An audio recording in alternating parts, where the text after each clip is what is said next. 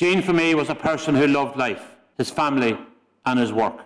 In all the comments on Facebook and RIP, there was a constant thread that ran through what he was. He was a gentleman, good to all around him, and would be greatly missed.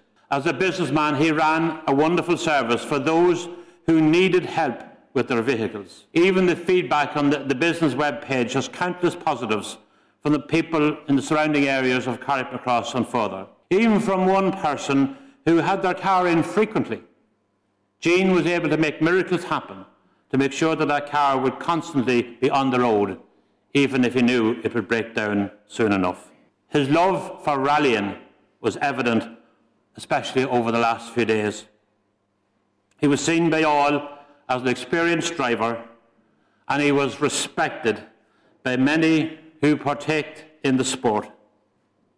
The presence of so many of his friends from this group of people that are here today is a testament to the respect that there is from him all over this country.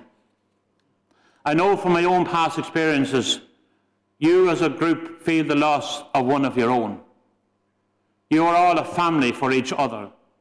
And when somebody dies, it affects you all deeply.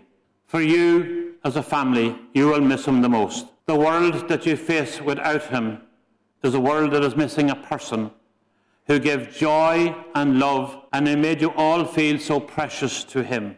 Family was the core of his being and all he did for those he loved for so much.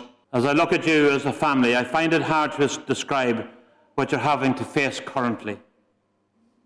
I realise that Gene's death has a ripple effect on many people. For you, Maureen and Eugene, his mum and dad, his sisters Anya and Sinead, his partner Justine, daughters Bonnie and Saoirse, and the immediate family, whom he loved with every breath of his very being. You are the core of this experience that is so deep. But I'm also aware of his work colleagues from Gene McDonald's Autos in Carrickmacross, grieving a boss and a loyal friend, someone they, that they knew so well and worked so hard with. His close friends and all members of Motorsport Ireland who are here present and watching us online feel the pain of this loss over the last few days.